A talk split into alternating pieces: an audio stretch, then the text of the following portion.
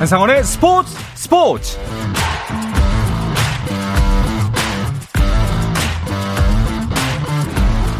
스포츠가 있는 저녁 어떠신가요? 아나운서 한상원입니다. 오늘 이슈들을 살펴보는 스포츠 타임라인으로 출발합니다.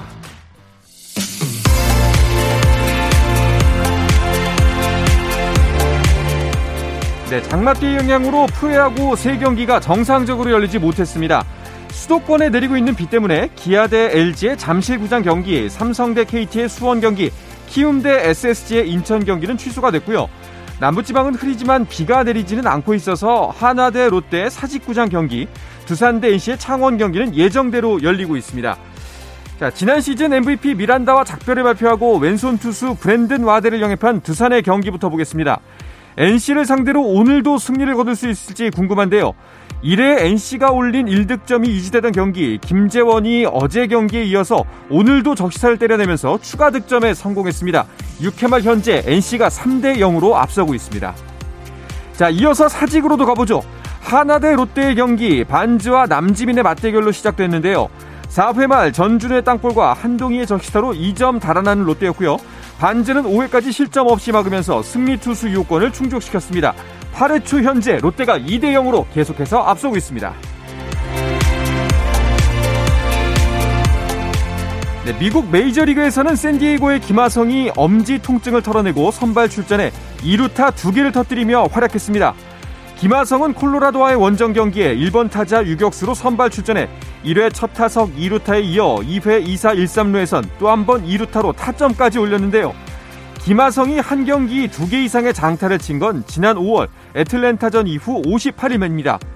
김하성은 7회 1사 말루 위기에서 실점을 막는 호수비도 펼쳤지만 팀은 결국 3대 5로 패했습니다. 한편 템파비의 최지만은 보스턴 레드삭스전에 선발 출전했지만 두 타석만 서고 교체돼 일찍 경기를 마쳤고 팀은 3대 2로 승리했습니다. 10개월 만에 축구대표팀에 소집됐던 미드필더 손준호 선수가 부상으로 동아시아 축구연맹 2원 챔피언십에 나서지 못하게 됐습니다. 대한축구협회는 손준호가 오른쪽 무릎 부상으로 대표팀 합류가 어려워져 김천 상무의 이영재를 대체 발탁했다고 밝혔습니다. 프로축구 전북 현대가 음주운전이 적발된 일본인 미드필더 쿠니모토와 계약을 해지했습니다. 전북은 사안이 명백하고 위중하기에 쿠니모토와 상호 합의로 계약을 해지했다고 발표했습니다. 3년 만에 디 오픈에 출전하는 타이거 우즈가 올해 US 오픈 챔피언인 매슈 피츠패트릭, PGA 투어 통산 4승의 맥스 호마와 함께 1, 2라운드를 치릅니다. 한국 오픈 챔피언 김민규는 내일 오후 3시 19분에 한국 선수로는 가장 먼저 1라운드를 시작하고 지난주 스코틀랜드 오픈에서 3위에 오른 김주형은 오후 3시 41분 미국의 패트릭 리드, 톰 호기와 티오프합니다.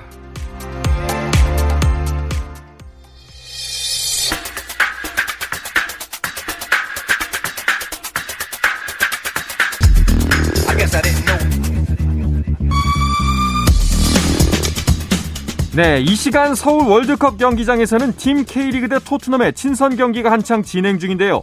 경기장 연결해서 현장 분위기 직접 느껴보시죠. 서울 월드 경기장에서 취재 중인 이건 축구 전문 기자와 연결합니다. 이건 기자님 안녕하세요.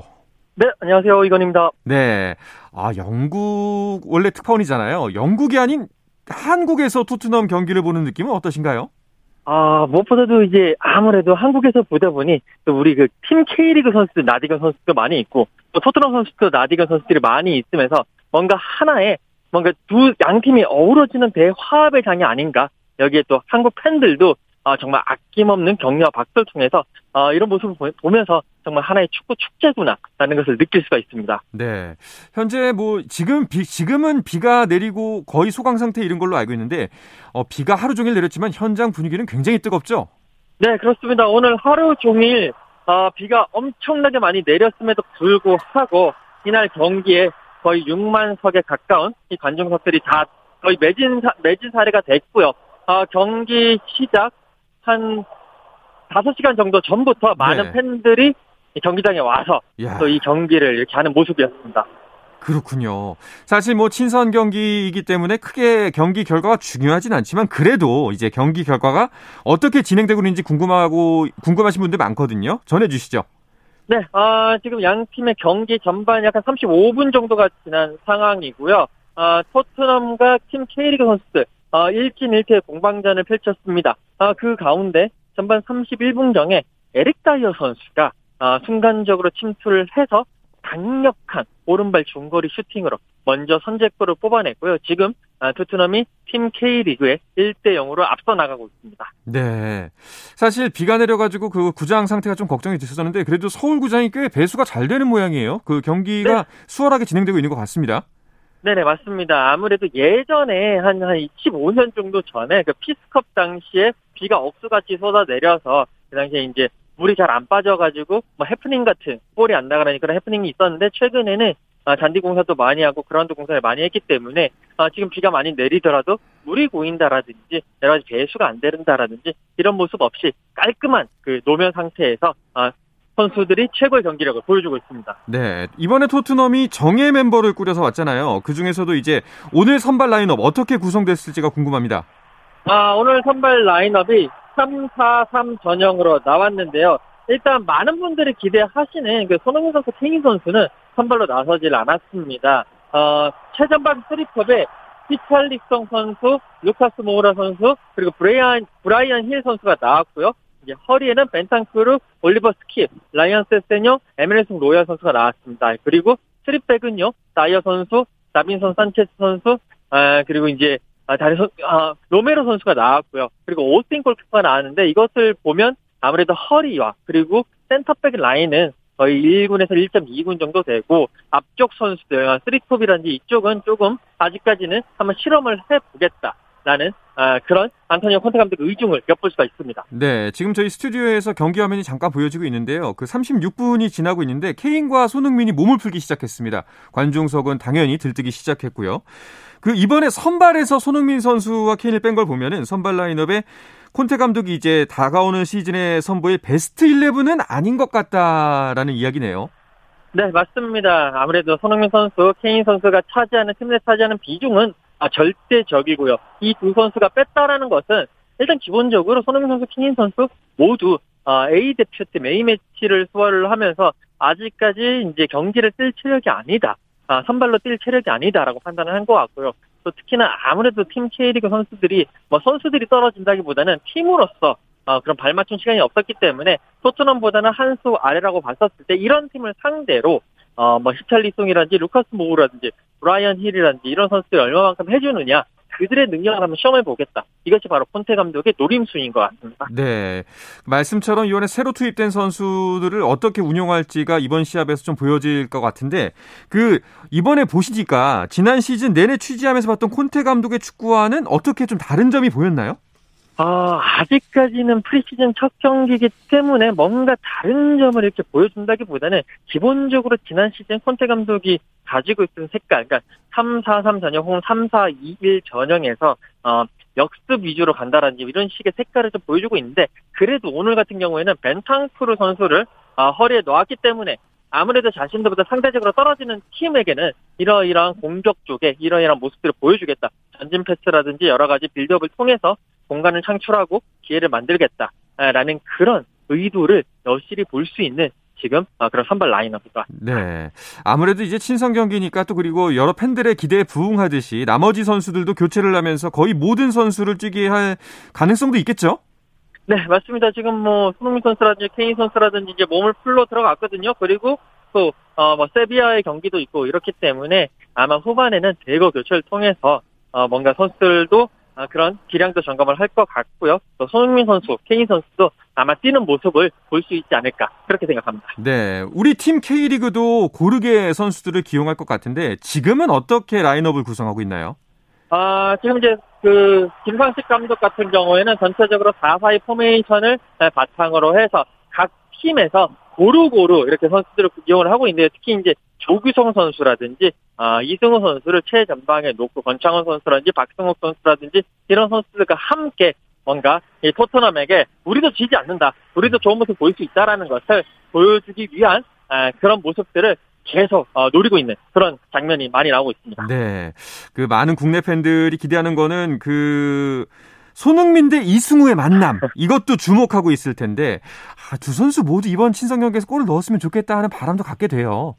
그렇습니다. 이승우 선수가 최근 계속 좋은 모습을 보이고 있죠. 그렇기 때문에 뭐 김상식 감독도 그렇고 어, 이승우 선수도 그렇고 이 토트넘 지금 특히나 토트넘의 스리백 라인 자체가 거의 1군 선수들, 일진 선수들이 나왔기 때문에 이런 선수들 상대로 이승우 선수가 골을 넣고 어, 특유의 댄스 세레머니를 보여주는 모습을 아마 어, 선수, 감독 그리고 K리그 팬분들까지도 같이 어, 일심 단결해서 그런 마음을 가지고 있을 겁니다. 그렇죠. 또 이승우 선수 하면은 그 실력에 걸맞는 또 이제 쇼맨십이 또 특출난 선수잖아요. 이런 경기에서 좀 빛을 발했으면 좋겠습니다. 네, 맞습니다. 그렇게 해서 뭔가 또 여러 가지 많은 주목을 받았으면 좋겠습니다. 네. 자, 이건 기자 오늘 취재 끝까지 잘 하시고요. 내일 해축통신 나오셔서 더 많은 이야기 들려주시길 바라겠습니다. 네, 알겠습니다. 감사합니다. 네, 감사합니다. 자, 서울 월드컵 경기장에서 펼쳐지고 있는 토트넘 대 팀 K리그의 친선 경기 소식 알아봤습니다. 자, 수요일에는 농구 이야기가 빠질 수가 없죠. 잠시 후에 주간 농구로 이어지겠습니다. 한상원의 스포츠 스포츠와 함께하고 계신 지금 시각은 8시 41분입니다.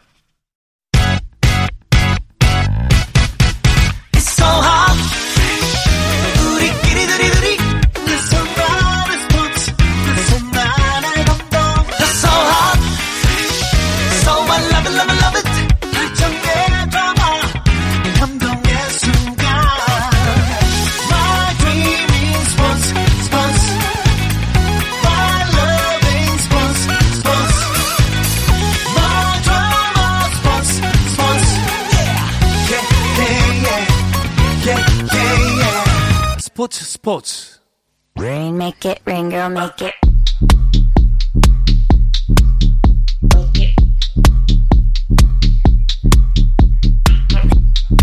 수요일 저녁에 함께하는 농구 이야기, 다양한 농구 이야기를 전하는 주간 농구 시작하겠습니다. 손대범 농구 전문 기자, 조현일 해설위원, 그리고 배우 겸 해설위원 겸 아침 방송 MC 겸 대학원생 박재민 씨와 함께합니다. 어서 오십시오. 안녕하세요. 네, 반갑습니다. 반갑습니다. 자, 그 들어오시기 전에 저희가 토트넘 소식 지금 실시간으로 전해드리고 네, 지금 있었는데 몇인가요? 지금 1대 0입니다. 어. 예, 지금 토트넘이 1대 0으로 앞서고 있고요. 하하. 전반 한 40분이 넘어가고 있어요. 아 역시 그 베르바토프 정신이 또 발휘됐군요. 네. 알겠습니다. 무슨 무슨 부요? 무슨 뭐, 뭐라고요? 모르겠다. 일단 알겠다고 넘어갈게요. 아, 네. 죄송합니다. 예, 자꾸 받아주면 안 될 것 같아서 이 토트넘 친선 경기 소식 전하다 보니까 아 농구도 좀 이런 손흥민 같은 선수 해외 리그에서 대활약한 선수가 나타나가지고 음. 그팀 선수들 다 초청해서 우리나라에서 경기도 하고 이랬으면 좋겠다 이런 생각이 드네요. 2006년에 이제 그 일본에서 세계 선수권 대회가 열렸는데 그 당시에 이제 미국이 이제 전지훈련의 이제 장소를 우리나라를 또 네. 어, 택해서 그때 이제 그 당시에 르브론 제임스, 카멜로 앤서니, 뭐 크리스 폴, 드와이트 하워드 등등이 하워드. 왔었는데 네. 보시도 사실 왔었죠. 예, 크리스 뭐 보시도. 다른 스포츠 종목에 비해서 이제 농구는 좀 그럴 기회가 적긴 하죠. 음. 음. 네. 사실 또 그 당시 하승진 선수 위상이 또 지금의 손흥민 선수 위상과 좀 차이가 많이 났죠. 네. 음. 그러다 보니까 약간 감흥이 떨어지긴 했는데 돌이켜 생각해보면 그때 기회가 얼마나 소중했는지 아, 네, 그럼요. 더 즐겼어야 되는 좀 아쉽기도 하고 그렇습니다. 그 농구인으로서는 좀 이런 부분 보면 부럽기도 할 것 같아요. 네. 그 특히 아까 손대범 기자 같은 경우에는 그 대기실에서 아 축구 다 망했으면 좋겠다. 지금 조현일 해설위원이 저 아, 눈이 예. 번뜩 뜨이면서 아니, 예, 상생을 해야죠. 정말 예. 옹졸하게 아니, 이럴 게 없네. sem나잖아요. 온통 하루 종일 축구 얘기밖에 안 하니까 다들. 네. 아니, 일단 샘나서 그런 걸로 충분히 네. 그럴 수 있습니다. 근데 진짜 축구에서도 손흥민 같은 선수 나오고 또 우리의 희- 우리가 희망을 걸고 있는 뭐 이현중 선수, 네. 여준석 선수가 네. 이렇게 똑같이 성장을 해서 나중에 NBA 팀들 우리나라 와서 뭐 올스타전 갖고 이러면 정말 좋을 것 같지 않나요? 그렇죠. 그런 날이 뭐 온다는 믿음과 함께 또 저희는 이제 또 농구판에서 열심히 일해야죠. 음. 그렇죠. 네. 사실 NBA가 이제 아시아 쪽 투어를 돌거든요. 네. 근데 우리나라 는 뭐 대상이 됐던 적이 꽤 오래됐어요. 예전에 이제 은퇴했던 선수들 뭐 매직 존슨이나 뭐 도미닉 먹시 보그스 뭐. 이렇게 왔던 네. 적이 있긴 한데 그게 벌써 뭐 20년도 훌쩍 지났고 이제 조금씩 이런 선수들이 NBA 문을 두들기면서 대한민국 시장이 있다는 게 계속 퍼져나가게 되면은 네. 대한민국에도 이제 오게 될 가능성이 높아지죠. 결국은 시장 싸움입니다. 그렇죠, 그렇죠. 사실은 이제 프로리그니까요. 네. 예전에 정말 너무 옛날 얘기지만 알론조 모닝 오고 그랬던 것도 기억이 네. 나네요. 네, 네, 나이 나옵니다. 예. 예. 네. 알겠습니다. 오늘 서로 아, 죽이는 컨셉인가요? 네. 그렇죠. 알겠습니다. 자, 오, 오. 아까 말씀하시던 와중에 그 이현중 선수와 여준석 네. 선수 얘기를 했는데 네. 이현중 선수 안타깝게도 이번 드래프트에는 포함이 되지 않았습니다만 네네. 지금 부상에 어느 정도까지 그 회복했는지도 궁금하거든요. 일단 서울에서 부산 가는 거리라 생각하면 이제 톨게이트 다, 다 왔습니다. 겨우. 어. 네, 서울 톨게이트 이제 겨우 다 올 뿐인 다는데 좀 먼 시간이 좀 필요할 것 같아요. 많은 시간이. 일단은 수술 받은 지 한 2주밖에 안 됐고 네. 이제 7월 하순에 이제 우리나라에 오게 되거든요. 우리나라에서 이제 뭐 최준용, 신지현 선수 같이 이제 큰 부상을 당했던 선수들의 재활을 좀 성공적으로 도왔던 이 강성우 박사 아래서 네. 이 재활 치료할 예정이라고 하는데요. 일단은 이 리스프랑이라는 부상이 발등 쪽이거든요. 이 부상이 알아보니까 이 선수들마다 재활 기간이 좀 다르고 회복 기간도 다르기 때문에 어, 이현주 선수의 의지에 좀 달린 것 같다고 생각합니다. 음. 그러면 어 7월 후반에 한국에 오고 또 거기서 재활 치료를 하다 보면은 어 좀 시간이 생각보다 꽤 길어진다면은 2022-23 시즌에는 좀 NBA 진출이 힘들 수도 있겠다 라는 생각이 드네요. 네, 뭐 사실상 예, 쉽지 않죠. 음. 뭐 중족골 골절 부상을 당했던 선수가 이제 이 댈러스 매버릭스의 팀 하더웨이 주니어가 있는데 그리고 네이마르. 네, 네이마르 선수도 마찬가지고 네. 결국에는 어, 굉장히 장기가 장기간 재활을 맞아요. 요했거든요. 음. 네, 그렇기 때문에 어, 올 시즌보다는 2023, 24 시즌을 목표로 뛰어야겠고 그리고 어쨌든 이현중 선수가 큰 부상을 입었지만 장점은 여전합니다. 예, 신발 벗고 2m 이상 그리고 또 슈팅이라는 확실한 장점이 있기 때문에 어, 급한 마음보다는 이번 시즌 끝나고 다음 시즌에 어, NBA 특히 two-way 계약을 노리는 방향으로 네. 음. 어, 또 마음을 잘 먹었으면 좋겠습니다. two-way 네. 계약이라고 하면 이제 G리그와 함께 이제 NBA 네. 진출을 노리는 건데 그렇죠. 자, 우리의 또 하나의 희망. 여준석 선수는 그 이제 미국으로 넘어가서 현지에서 쇼케이스를 가졌다는 소식이 전해졌네요. 네, 이현중 선수가 아, 그 아, 몸담고 있는 BDA 스포츠, 이 BDA 스포츠가 개최하는 pro day에 이 참가를 했는데요. 이 pro day라는 것은 이제 구단 관계자들 혹은 그 감독님들 앞에서 본인의 모습을 좀 보여준 장기를 보여준 쇼케이스입니다. 이 여준석 선수가 최근 이틀 동안 이제 라스베가스에서 이런 쇼케이스 참가를 했다고 하는데 어, 사실 유명한 선수가 아니다 보니까 뭐 클립이라든지 뉴스가 나오진 않았지만 음. 이 다행스럽게도 최근에 라스베가스 출장 갔던 네. 이 KBL 구단 몇몇 관계자들이 봐- 보고 왔대요. 어. 어, 그, 그 관계자분들 말로는, 어, 그래도 그 중에서 좀 나아 보였다. 외곽슛도 어. 넣고, 덩크슛도 넣고, 자신 있게 잘해줬는데, 다만, 좀 패스를 좀 많이 못 받았다. 좀 많이 아쉬워하는 모습도 있었습니다. 아무래도 이제 그 각자의 기량을 뽐내는 자리이기 때문에 그 서로의 패스보다는 본인이 스스로 해결하는 모습을 많이 보여줬을 것 같다는 생각이 드네요. 그러면은 이 그 쇼케이스는 어떤 식으로 진행이 되나요? 네, 이제 13명이 고르게 코트를 밟습니다. 네, 그리고 연습 경기 형식으로 진행이 되고 슛 3개가 들어가면 이제 벤치에 있는 선수 3명이 순차적으로 교체 투입이 되는 방식인데요. 음.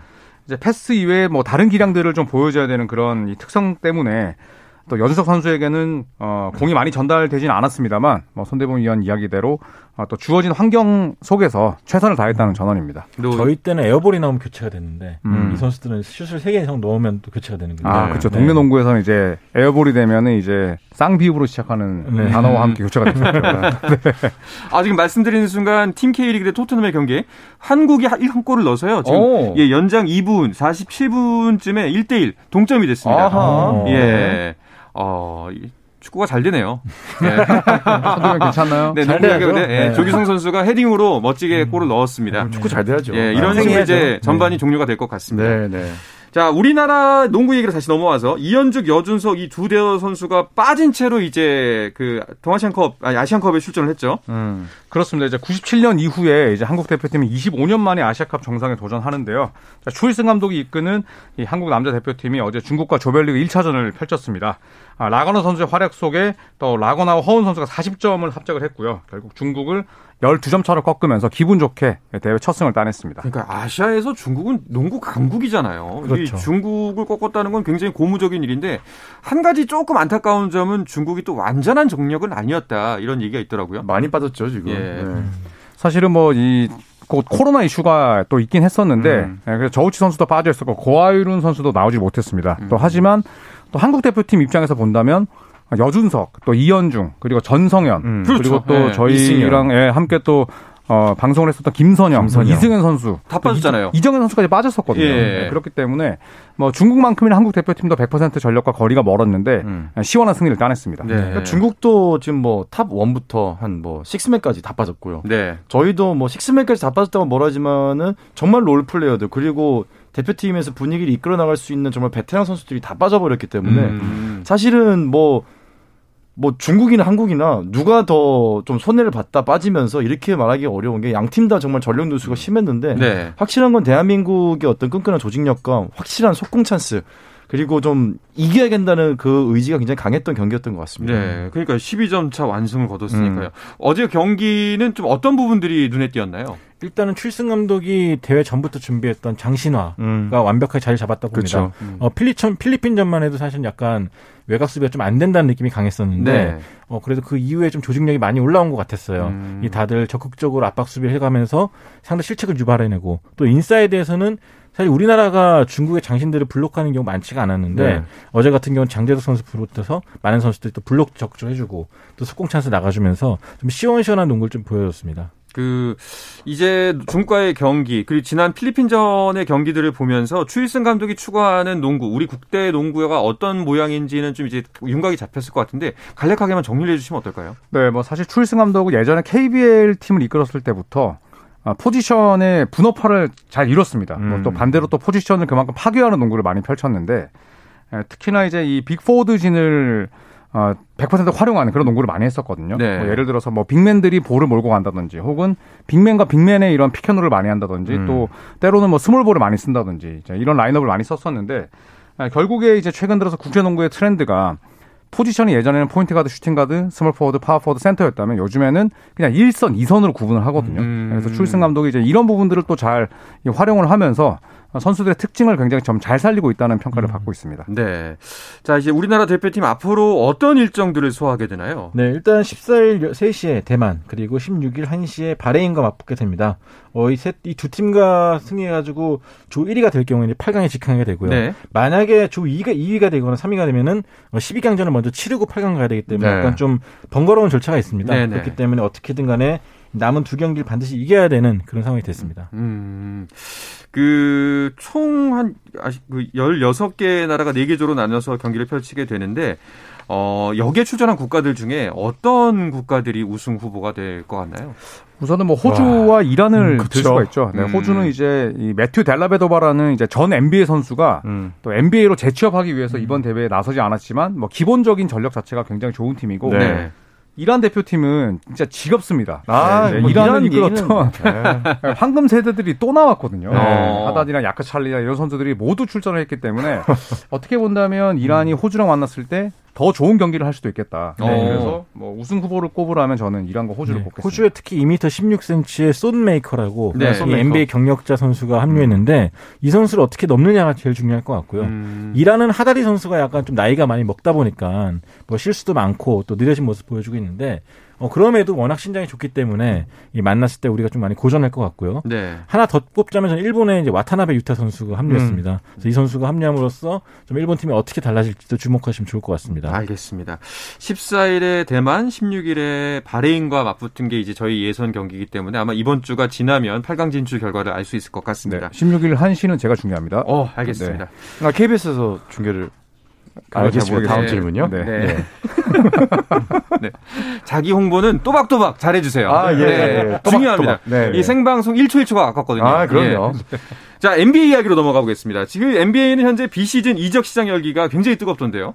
네, 사실 7월 1일부터 이제 FA 시장이 열리고 많은 선수들이 팀을 옮겼습니다만 또 여전히 또 트레이드에 대한 불씨가 남아 있습니다. 아, 특히나 이제 아, 유타 재즈를 대표하는 슈퍼스타 아, 도노반 미첼이 팀을 옮길 것이다. 음. 아니다. 또 이런 갑론을박이 나오고 있고 음. 어, 그리고 이 케빈 듀란트를 영입할 가능성이 높다는 이제 이 토론토 랩터스가 네. 신인왕 출신인 스카티 반즈를 절대 팔 수 없다. 음. 또 이런 음. 이야기가 나오면서 어, 듀란트의 또 잔류설에 무게가 생기고 있습니다. 네. 어, 그런데 그 브루클린 네츠가 듀란트를 어, 정말 쉽게 내주지는 않을 것 같다라는 게 네, 너무 자명한 것 같아요. 네, 네, 네. 최근에 유타와 미네소타가 트레이드를 했거든요. 네. 고베어 선수가 미네소타로 가는 과정에서 유타가 엄청나게 많은 걸 받아왔습니다. 네. 어, 드래프트 지명권 다섯 장 받아왔고 수많은 선수를 받았기 때문에 아마 브루클린도 듀란트를 넘기면서 그 정도는 받아야 되지 않- 않겠냐 네. 그런 조건의 눈높이가 높아졌거든요. 아마 그렇다 보니까 많은 구단들이 어, 좀 부담스럽다, 좀 발을 빼기도 하고 약간 좀 절차가 잘 진행이 안 되고 있습니다. 근데 그 정도 쉽지 않아요. 진짜 한 시즌에 한 팀이 그 정도 빅딜을 할까 말까 하는데 이미 한 번 일어났기 때문에 그렇죠. 이번 시즌에 또